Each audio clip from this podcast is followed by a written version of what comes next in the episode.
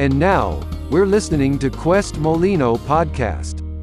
Yan, everyone, good morning po ulit, Quest family, Quest Molino, Quest Makati, all over the place. Marami pong salamat sa Lord kasi sana naman panibagong araw. Alam ko, this is not only Sunday but God intended this day para makapahinga tayo, not only physical but also spiritual.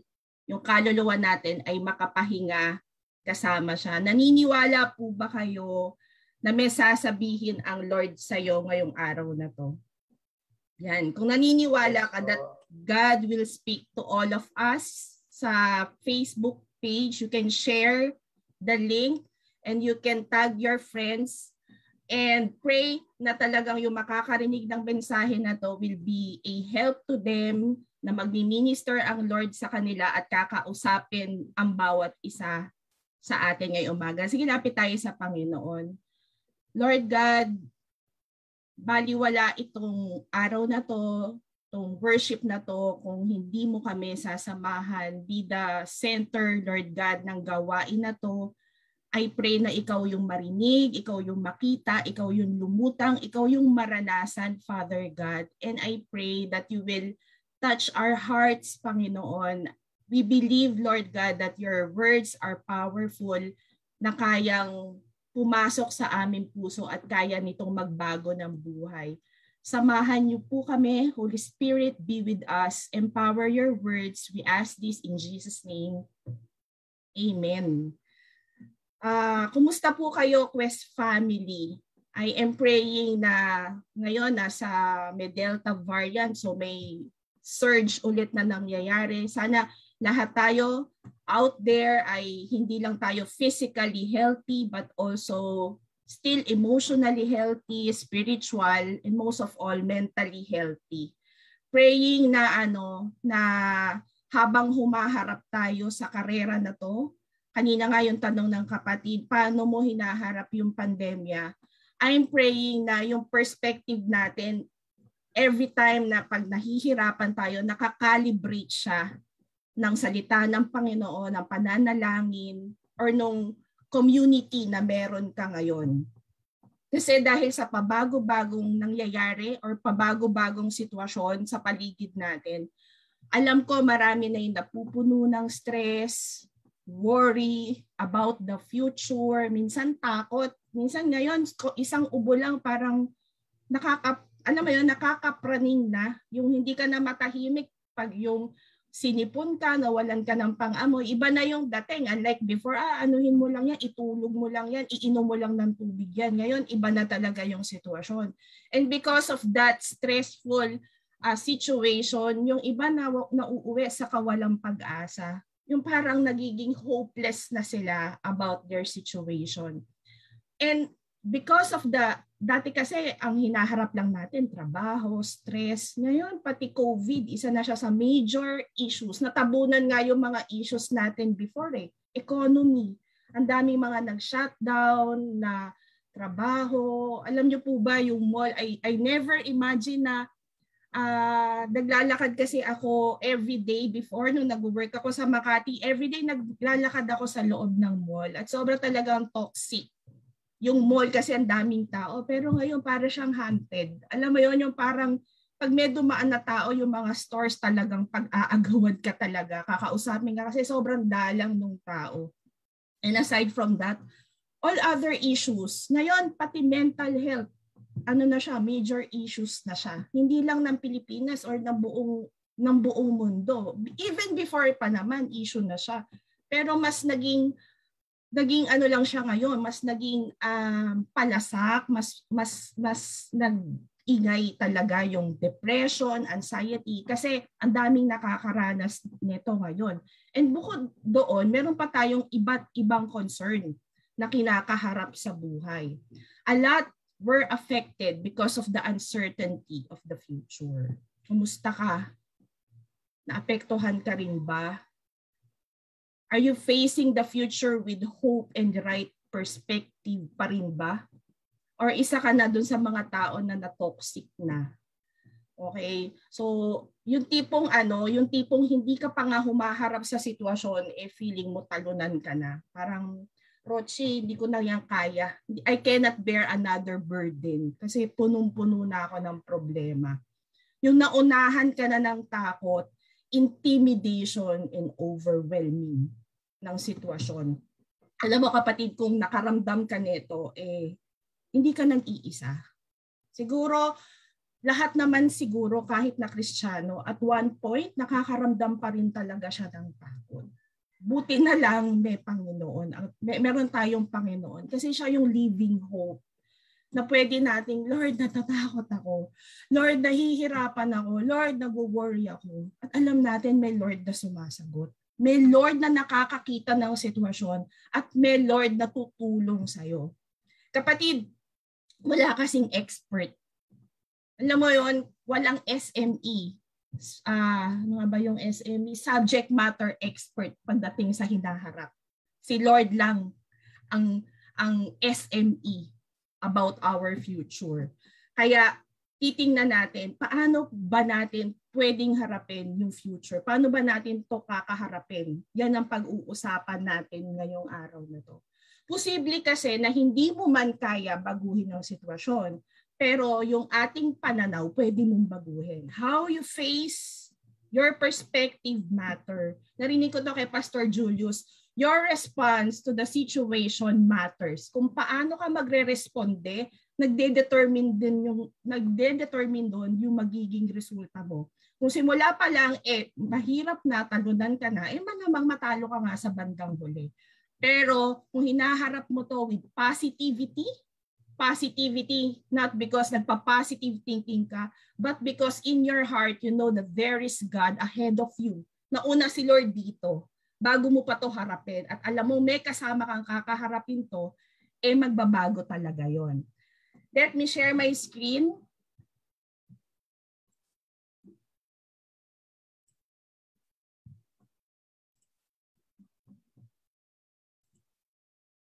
Yan, nakikita po ba?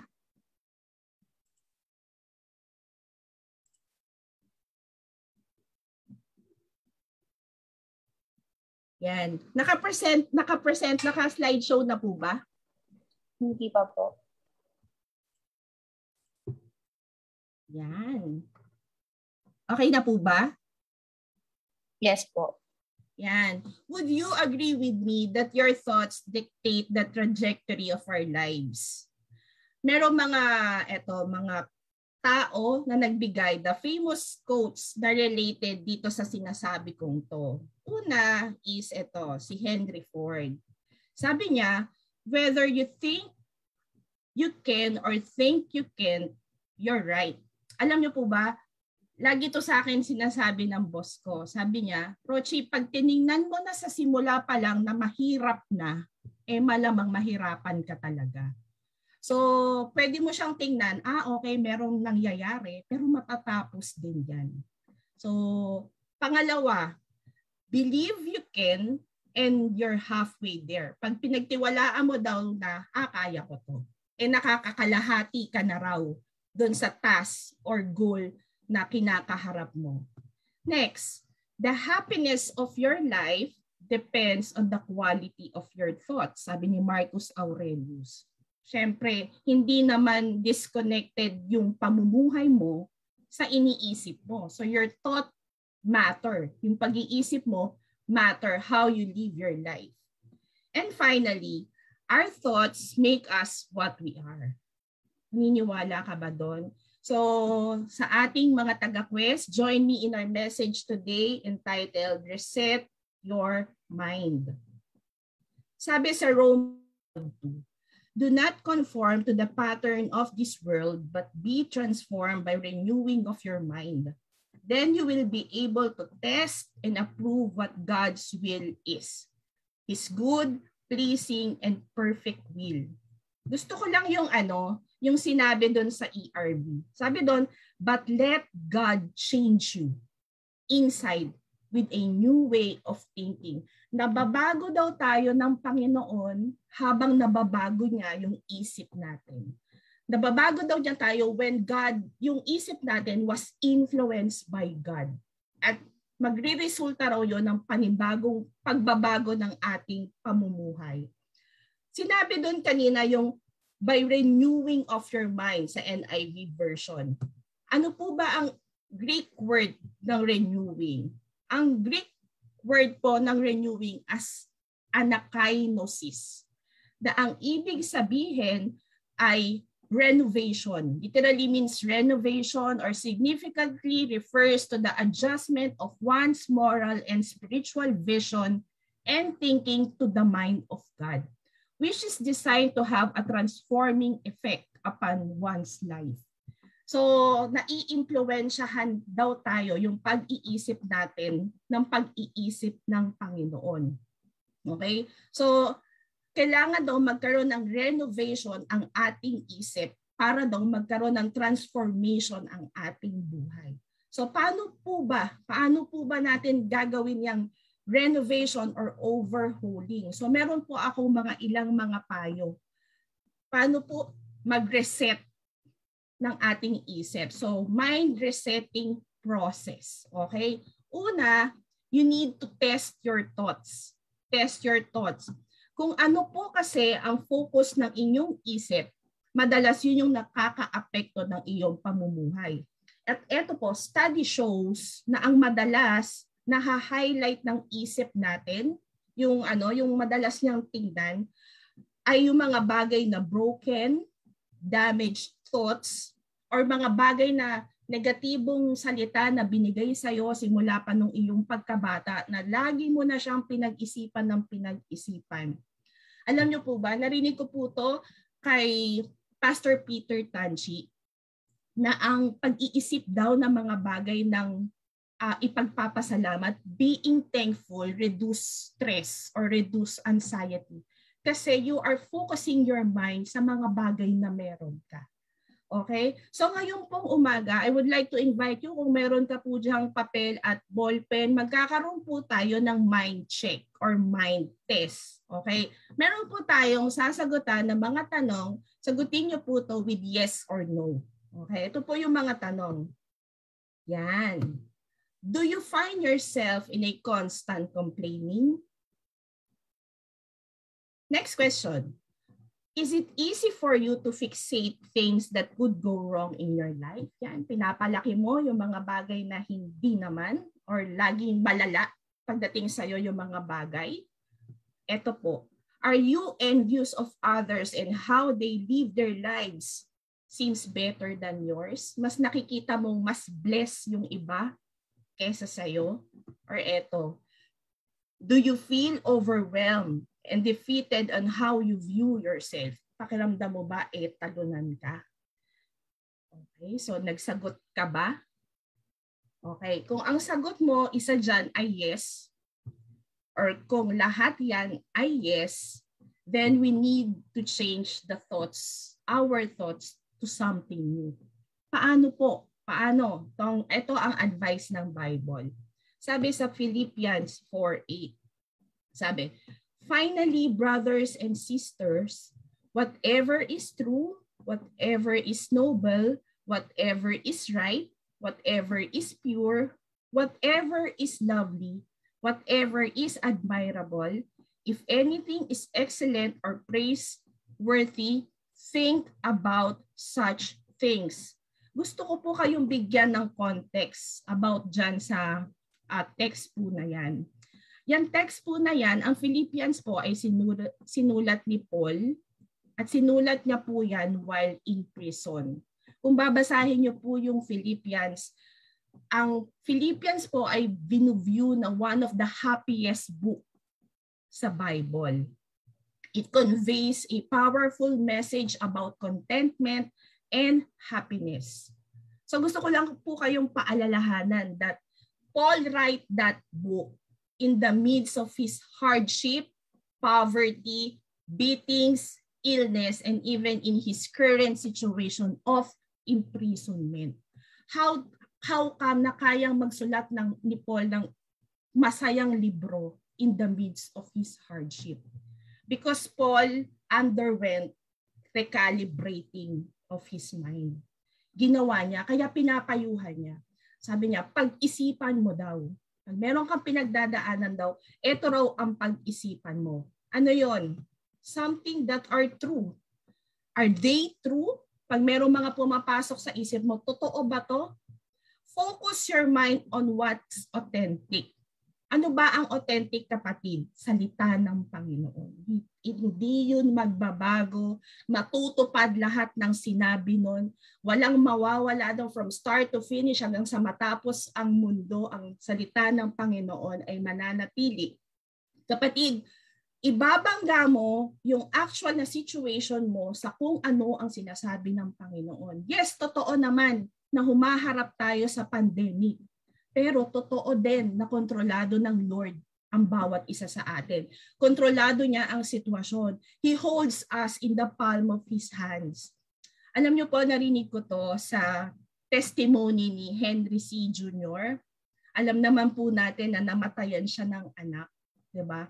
Tapos meron po siyang na-mention, sobrang talagang nag-capture to sa akin. Yung sinabi po niya na sorrowful joy sorrowful joy? Tanong sa kanya ni Karen Davila, isn't it contradict yung sorrowful joy? Pero ito yun eh, ito pala yung ibig sabihin. Yes, what I'm going through is sorrowful. But because of what happened in Jesus, nung dahil si Jesus nag-resurrect nung namatay siya, I know that my child, yung daughter niya ay magre-resurrect. So meron kasi siyang hope kaya even in the midst of his sorrow, meron siyang joy deep within his heart kasi alam niya yung katayuan at kalagayan ng kanyang anak. Okay. Pangalawa, whatever is noble. Pag sinabing noble, it means it's honorable, it's worthy, it's decent. Okay? So pag ang parang ang acid test, will it please God? Ito bang naglalaro sa isip ko? Matutuwa kaya si Lord pag ito yung iniisip ko? Next, whatever is right. Okay? Being right doesn't mean you will never go wrong. Tao lang tayo kapatid at nagkakamali din. Pero being right na tinutukoy dito is having the right heart. Alam mo yon, alam mo, tama yung puso mo. And allowing God to guide us. Lord, ito po yung alam kong gawin. Will it please you? And if it please you, Lord, kung ito nalulugod ka dito, Lord, gabayan mo ko, direct us. Okay? For I know that you are righteous at kaya mo kong i-lead sa tamang landas. Whatever is pure. Being pure is choosing is choosing to think decent, straight, good, and honest things whatever is lovely. Lovely thoughts is choosing to see the beauty of life. Totoo, may pandemic. Totoo, may lockdown. Pero yung lockdown gives us opportunity na maging united sa family natin, na magkaroon ng mas mahabang oras na kasama yung mga anak natin, yung mga kapamilya natin. Nabigyan tayo ng mahabang oras para makapag-spend time sa devotion natin. Kapatid, pwede tayong humanap ng magaganda na mga bagay in, kahit na nasa gitna tayo ng mahihirap o kahit na pangit na sitwasyon. Whatever is admirable. Pag admirable, something commendable, praiseworthy, at lagi ka kapatid magkakaroon ng kahanga-hangang mga qualities or mga ugali sa ibang tao, higit sa lahat sa Diyos. Whatever is excellent, the best of the best is what excellent is. Okay? And excellent thoughts leads us to an excellent mind. And whatever praiseworthy. Thoughts about God, His ways, His plans, His creation, His name, His promises. Kapatid, everything about God is always uh, praiseworthy. At ang sabi ni Pablo, think about such things dyan mo daw ibabad ang iyong mga, ang iyong thought life. Okay? So, after testing your mind, or after testing your thoughts, we'll go to the next step. You have to capture it. Have to capture your thoughts. Yan. Sabi sa 2 Corinthians 10, 3 to 5. For though we live in the world, we do not wage war as the world does. The weapon we find with are not the weapons of the world. On the contrary, they have divine power to demolish thoughts. We demolish arguments and every pretensions that set itself against the knowledge of God, and we take captive every thought to make it obedient to Christ. Ito yung mga panahon for context, ito yung mga panahon na nagmi-minister si, si Paul sa Corinth Church. And alam niyo po ba, may atake kasi sa kay Paul, uh, sabi ng mga iba is si Paul daw ay magaling lang siya in writing but he is weak in person. So, pansinin niyo na while ministering to them, may mga words na binabato kay Paul accusing him of false prophet. Hindi siya authentic. Pero, and Paul is the man, alam natin na Paul is man of God. So, ang inaano niya dito, ang sinasabi niya dito, we have to demolish it. At ang sinasabi niya is, um, he is uh, addressing to fight spiritual war for the minds of the of the Corinthians and their obedience to Christ. Kasi pag naapektuhan na yung pag-iisip natin, ang tendency, eh, maaapektuhan din tayo sa labas ang pagsunod natin. Kaya yung mga negative thoughts, yung mga toxic thoughts ay nilalabanan daw natin in obedience sa Panginoon. Okay? Sabi doon, we destroy people's argument, we tear down every proud idea that raises itself against the knowledge of God tinatanggal daw natin yon, inaalis daw natin. So kapatid, taking thought captive means controlling them instead of letting them control you. Alam mo yon, hindi ka slave ng ano, parang you are very proactively controlling your thoughts. At hindi mo lang kung ano yung naisip mo, yun na agad yung gagawin mo. Pinag-iisipan mo siya. Ang word na ginamit kapatid is capture meaning you have to arrest. You have to arrest. Or meaning you are engaged dyan sa isip mo. Kapatid, kailangan mo kasing kausapin ang sarili mo at times. Lalo na, lalo na pag napapansin mo na kung ano-ano ng negatibo ang sinasaksak ng kaaway dito. Okay. Negative about situation, negative about yourself, negative about others, and especially negative about God. Kapatid, magaling yung kaaway dyan. Pagdudahin ka sa Diyos. At sabi ng, ng passage kanina, you have to arrest that thoughts. Pag nagdududa ka na sa Panginoon, hindi yan galing sa Panginoon. One of the reason why we became toxic, di ba, toxic people, it's because they entertain a lot toxic thoughts na-intoxicate yung isip nila ng toxic thoughts. Toxic thoughts, okay? So why is it important to stop that toxic thoughts? Yung mga nakakalason sa ating isip.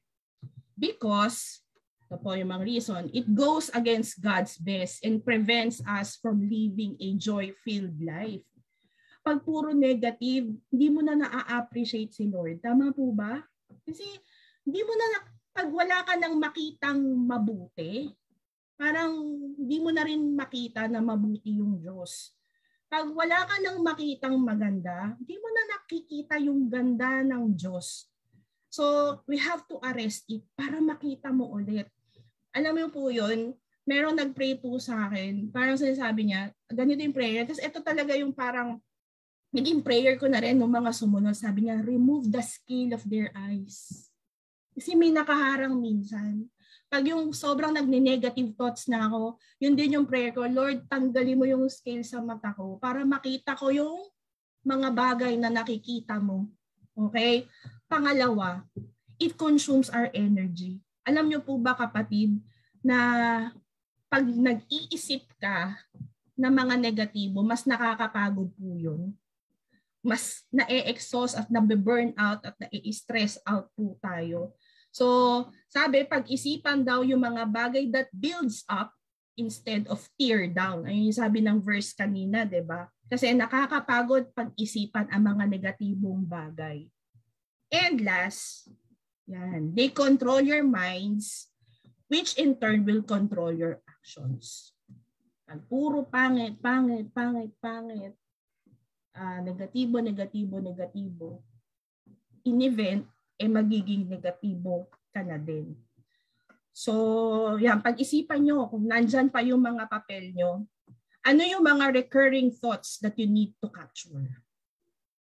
Ano yung mga lies, negative thoughts, o kahit yung argumento nyo about God, ah, pwede nyo po yung ilista. Tapos, find a verse that will fight the lies na nag toxic ng isip nyo. Speak it aloud. Do it as often as you can. Declare it. Declare it. Magde- magdeklara ka. Kausapin mo yung sitwasyon mo. Pag sobrang pangit na, kausapin mo yan. Alam nyo po yun, share ko to before na uh, wag mong hayaan na ano, wag mong hayaan na i-manipulate ka ng sitwasyon mo. Ikaw ang mag-manipulate sa sitwasyon mo by declaring the word of God. Sabi to, narinig ko to sa isang pastor, don't just tell how big your problem is, but tell your problem how big your God is. Mas malaki, gano'n man kalaki yung pinagdadaanan mo kapatid, higit na malaki dyan ang Lord. Yan. And number three, So you have to test, you have to capture, and finally, you have to fix your thoughts. Yan. Sabi po sa Hebrews 12, 1 to 2. Sabi doon, Therefore, since we are surrounded by such a great cloud of witnesses, let us throw off everything that hinders and the sin that so easily entangles.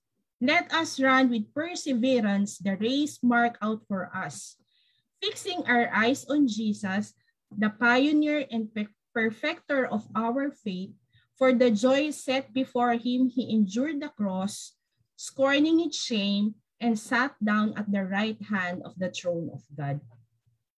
For context po, alam niyo po ba, before this, this verse sa Hebrews 11, doon po binanggit yung mga man of faith, yung mga hall of, hall of famer pagdating po sa pananampalataya. Yung po binanggit po dyan. How they endure suffering. And these people na minention sa Hebrews 11 succeeded. Natapos po nila yung buhay ng with flying colors because they keep holding on sa pananampalataya nila. Okay? They suffered persecution, they suffered a lot.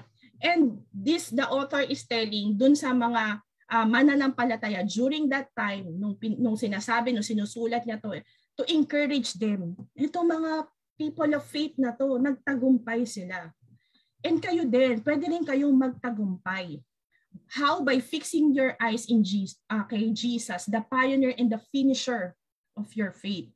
And the same encouragement na binibigay din sa atin sa panahon natin ngayon. See, yung salita ng Panginoon, kapatid, is really timeless. Wala siyang season. Lagi siyang applicable.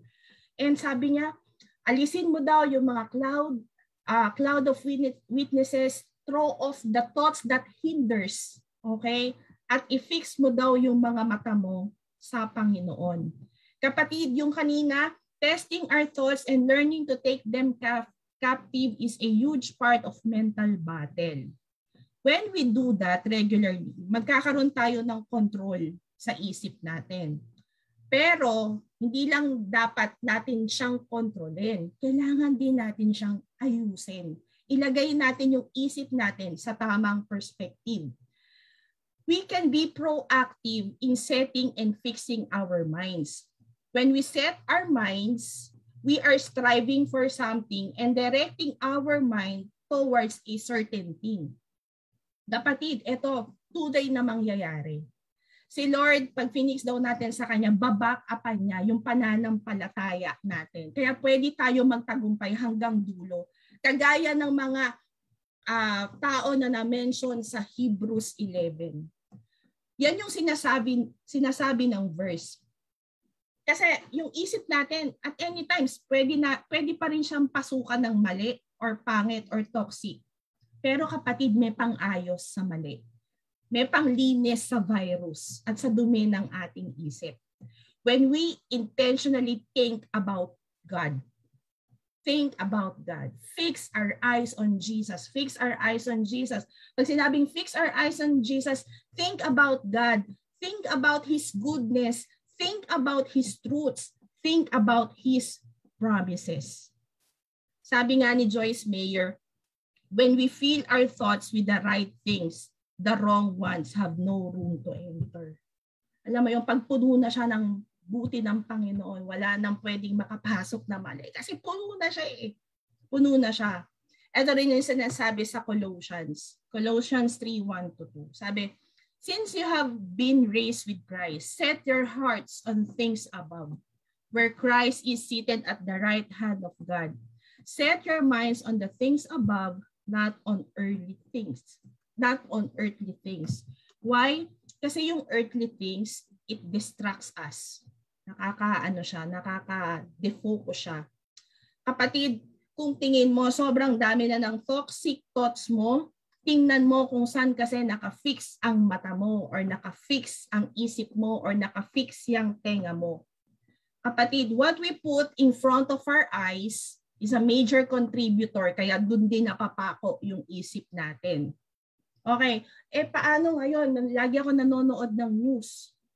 Napuno na ng news, napuno na ng social media, ng TV yung isip ko. Kunwari nakadaan na yung news tapos hindi mo na siya matanggal sa isip mo. Baka sadyang pinadaan ka ng Lord doon. Pray for it. Lord, nakikita ko na naman yung surge. Ang laki na naman ng mga nagpa-positive and naaapektuhan po ako. Then pray for it, Lord, pababain nyo. Yun yung magagawa natin. Sinabi niya yun, di ba? Do not be anxious about anything, but pray about everything. Nakakaapekto din yung mga naririnig natin sa iba. So we have to filter talaga kung ano yung mga dapat nating pakinggan. Kapatid, ito, in application, this the biggest biggest things that you need to eliminate. Pwede ka rin naman mag-news, pero wag naman puro news, 'di ba? Magtingin ka rin ng good news ng sinasabi ng Panginoon. Mas damihan mo yung um, dosage mo ng good news kaysa sa news ng TV natin. Kasi pambalanse yung pambangga mo yun. Okay? Tapos, then, uh, this the biggest biggest things that you need to eliminate. Uh, kung ano yung normal mo na ginagawa, pinakikinggan or pinapanood. Then, palitan mo siya ng mga bagay. Okay? Pwede kang mag yung devotion, sobrang palasak siya pero it will really save you. The word of the Lord ang magtatawid sa iyo sa bawat araw mo. Hindi lang sa sitwasyon, kundi sa bawat araw mo. Itatawid ka niyan. Sumama ka sa mga small groups. Find a community. Okay? It doesn't have to be malaki agad. Kung kanino ka komportable, marami tayo mga ates out there. Pwede po kayong mag-chat. If you want a community, just type C at naiintindihan namin yon and alam ko may mga ate dyan na pwede pong kumausap sa'yo at pwede kang i-reach out kung kailangan mo ng community. Okay? So, instead of uh, magbasa ka ng mga fictional or mag-Korean novela ka, pwede ka pong mano- makinig ng mga Christian podcast, forums, marami na po niyan sa social media, Christian books, okay? Alam niyo po yon um, may time po na pag may nagtanong po sa akin, Nay, nagde-devotion ako, pero bakit parang wala akong nakukuha? Ako po personally, ang ginagawa ko, pag alam kong bitin ako sa devotion, naghahanap po ako ng iba, nakikinig po ako ng message ng ibang pastor, ng, nakikinig po ako ng mga forum, until such time na, ah, okay, na-meet ko na yung dosage ko na kailangan ko pang bangga sa mga battle ko sa bawat araw. Sabi po ni, Pas- ni Pastor Julius Dawa, sabi niya, wag lang time ang ibigay mo kay Lord. Quality din. Quality time. Undistracted. Focus. Focus kay Lord. Why? Kasi pag malapit ka kay Lord, umaayos ka. Umaayos ang isip mo at umaayos din tayo. In conclusion, put everything into practice. Kung tingin mo, natotoxic ka na, test, capture, fix your thoughts. gawin mo siya. And yung mga verse na to, recite it. Kausapin mo yung sitwasyon mo. And as I end, gusto kong i-share sa inyo yung Matthew 4, yan, Matthew 4, 1 to 11. Ito yung mga panahon na si Jesus, he went on a uh, 40 days fasting. Tapos, tines siya ng kaaway. Alam mo yung kung saan-saan siya dinala. Hindi ko alam kung ito si Jesus ba ay sa isip, sa isip siya, o tiniteleport talaga siya ng kaaway. So, to basahin ko. So, then Jesus was led by the Spirit into wilderness. So, doon muna siya unang dinala. So, dahil nag-fasting siya for 40 days, eh syempre gutom siya. Tapos sabi nung tempter sa kanya, You are the Son of God Tell these stones to become bread. Kapatid, alam nung kaaway ko ano yung kahinaan ni Jesus during this time, during that time. Pero sinagot siya ng Panginoon. Sabi niya, It is written, man shall not live on bread alone, but on every word that comes from the mouth of God. So, na, na ano niya, na, nasopla, nasopla ni Jesus yung tempter niya, pero hindi pa rin tumigil yung tempter niya. Next is, dinala naman siya sa holy city and had, had him stand on the highest point. Pinatayo siya doon at pinakita niya. Okay, sabi niya, kung totoo, if you are, kung totoong anak ka ng Diyos, sabi niya, throw yourself down. Tapos eto guys, may it is written yung kaaway. Binatuhan siya ng it is written ng kanyang tempter. Sabi nun, He will command His angels concerning you, and they will lift you up in their hands, so that you will not strike your foot against a stone. Pero sinagot pa rin siya ng Lord ng truth na galing sa salita ng Panginoon. Jesus answered him, It is also written, Do not put the Lord your God to the test. Pero hindi pa rin tumigil. For the third time, dinala naman siya ng kaaway, ng tempter to a very high mountain. Tapos pinakita sa kanya all the kingdoms of the world and their splendor. Tapos sabi ng tempter niya, all this I will give you, he said, if you will bow down and worship me. Pero ito ang sagot ni Jesus. Away from me, Satan, for it is written, worship the Lord your God and serve him only. The devil left him and angels came and attended him. Kapatid, pwede kang guluhin ng tempter. Pero pwede mo siyang patahimikin. And once na pinatahimik mo siya ng salita ng Panginoon, angel, yung angel ng Panginoon, yung sundalo ng Panginoon, tutulungan ka nila. They will back you up. Kasi hindi ka nag-iisa sa laban mo. Sinasamahan ka ng Panginoon. Pero kailangan mo kasi siyang labanan. Kailangan you are engaged. You are engaged sa pag-aayos ng isip mo. Kapatid, we cannot live in freedom if we constantly allow our toxic thoughts to mon- monopolize our thinking. The best way to battle them is by applying scriptures because that will strengthen us in our battle. Alam niyo po ba yung pagde-devotion? Bakit ba araw-araw, Rochi, kailangan mag-devotion? Di ba pwede pag may problema lang ako, pwede doon na lang ako magde-devotion? Pag kailangan ko, doon na lang ako magde-devotion? Eto kapatid. Because soldiers are not looking for their weapon when the when the bullets are flying. They prepared ahead of time and at all times ang mga salita pala ng Panginoon, yan pala yung bullet or weapon nating mga Kristiyano. Na para pag inaatake na tayo ng lahat ng mga uh, lies ng kaaway, eh meron tayong panangga sa Kanya. Sige, lapit po tayo sa Panginoon. Let's pray. Panginoon, um, Maraming salamat, Lord God, sa salita mo ngayong araw na to. Alam ko, Panginoon, at hindi ko uh, mag-gauge, Lord God, ano yung mga uh, challenges na kinakaharap ng bawat isa sa amin. Pero one thing is for sure, Lord God, na nagtitiwala kami sa isang buhay na Diyos. Yung Diyos na sinasamba namin, tapat yon, mabuti yon, at at kontrolado niya yung bawat sitwasyon. Maraming salamat Lord God kasi even yung mga mental health, yung mga mental problems na meron kami, nauna ka dun eh. Kapag tagumpayan mo yun. At kaya mo yun sinasabi sa amin kasi alam mo kaya rin namin magtagumpay dito. Ayaw namin matalo by default kasi hindi na kami lumaban, nahawakan na kami ng problema, wala pa yung problema. We want to attack it with the right perspective. Yes, pwede kaming atakihin ng kaaway, pero pwede naman kaming lumaban. At sapat yung mga salita mo na panghahawakan namin para magapi yung kaaway. Maraming salamat, Lord God, kasi every step of the way, hindi kami humaharap sa sitwasyon na mag-isa. Nandyan ka to, you are ahead of us, you are with us, and you are also behind us, Panginoon. In all aspect of our lives, andun ka, never kang nang iwan.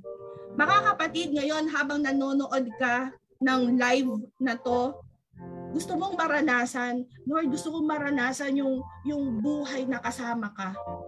Baka all throughout your life, nandun ka, tinatry mong isurpass yung bawat sitwasyon mong mag-isa. Kapatid, may Diyos na pwede mong lapitan at mapagkatiwalaan. Pwede mong ipagkatiwala sa iyo not only your present situation but also your eternity. At baka ang panalangin ng puso mo, Lord, gusto kong maranasan yon. Gusto ko yung maranasan na may kasama ko sa bawat laban ko sa buhay. Gusto ko yung maranasan yung kumpiyansa ko is positibo kasi nagtitiwala ako sa buhay ng Diyos. Then follow me in prayer. Sabihin mo, Panginoong Jesus, kailangan kita. Nagtitiwala ako sa ginawa mo sa krus para iligtas ako sa buhay I pray, Father God, atawarin niyo po ako, tulungan niyo po ako na baguhin ang aking buhay. I place my trust in your hands. Be my Lord and be my Savior simula sa araw na to and for the rest of my life. Kapangalan ni Jesus. Sa mga nakapakinig na to na meron kang pinagdadaanan mentally, battle of your minds, battle sa buhay mo.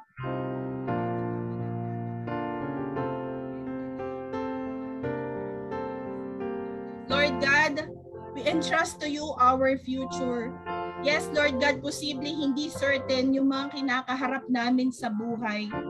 Pero Lord, intentionally want to fix our eyes on you, the author and the finisher of our faith. Ito lang yung kaya namin gawin at this point at this point of our lives, ang magtiwala, ang mag-surrender at magdesisyon. But Lord God, we know that by placing our faith sa iyong mga kamay will never be in vain. Meron Diyos na buhay na nakakarinig ng mga pinagdadaanan namin, na nakakakita ng mga pinagdadaanan namin. At alam ko na magtatawid sa amin, Lord God, sa mga sitwasyon na hindi namin alam kaya tawirin. Pagpalain mo ang bawat isa. Give us the right perspective, Panginoon, pagpasok ulit namin bukas sa mga trabaho namin, sa pagharap ulit namin sa sitwasyon, Panginoon. Give us a joy, Panginoon, even in the midst ng mga mahihirap na sitwasyon. Tulungan mo kaming mas i-focus yung isip namin sa mga magagandang bagay, sa katotohanan, sa pag-ibig mo, sa pangako mo, sa buti mo, Lord. Dahil tunay na mabuti ka, Panginoon. Give you back our thanksgiving and praises. We ask deep. In Jesus' name we pray. Amen. Marami pong salamat. Good morning, everyone.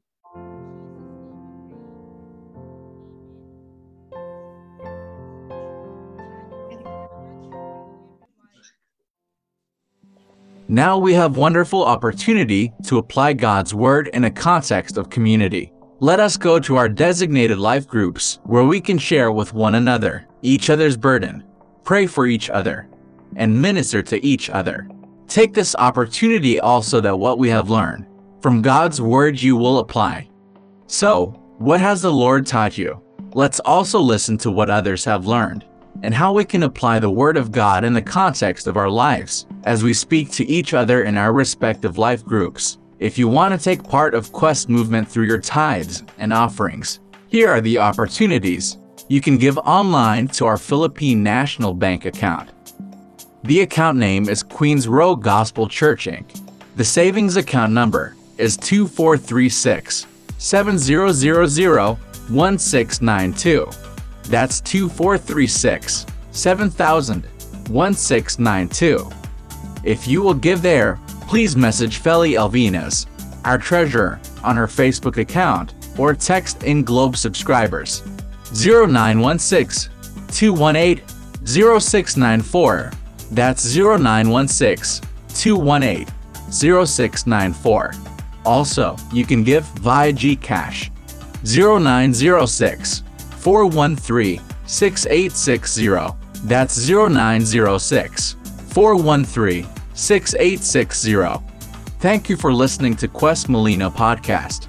For more preaching sermons, listen to Anchor, Google Podcasts, Apple Podcasts, and Spotify. May the Lord bless you.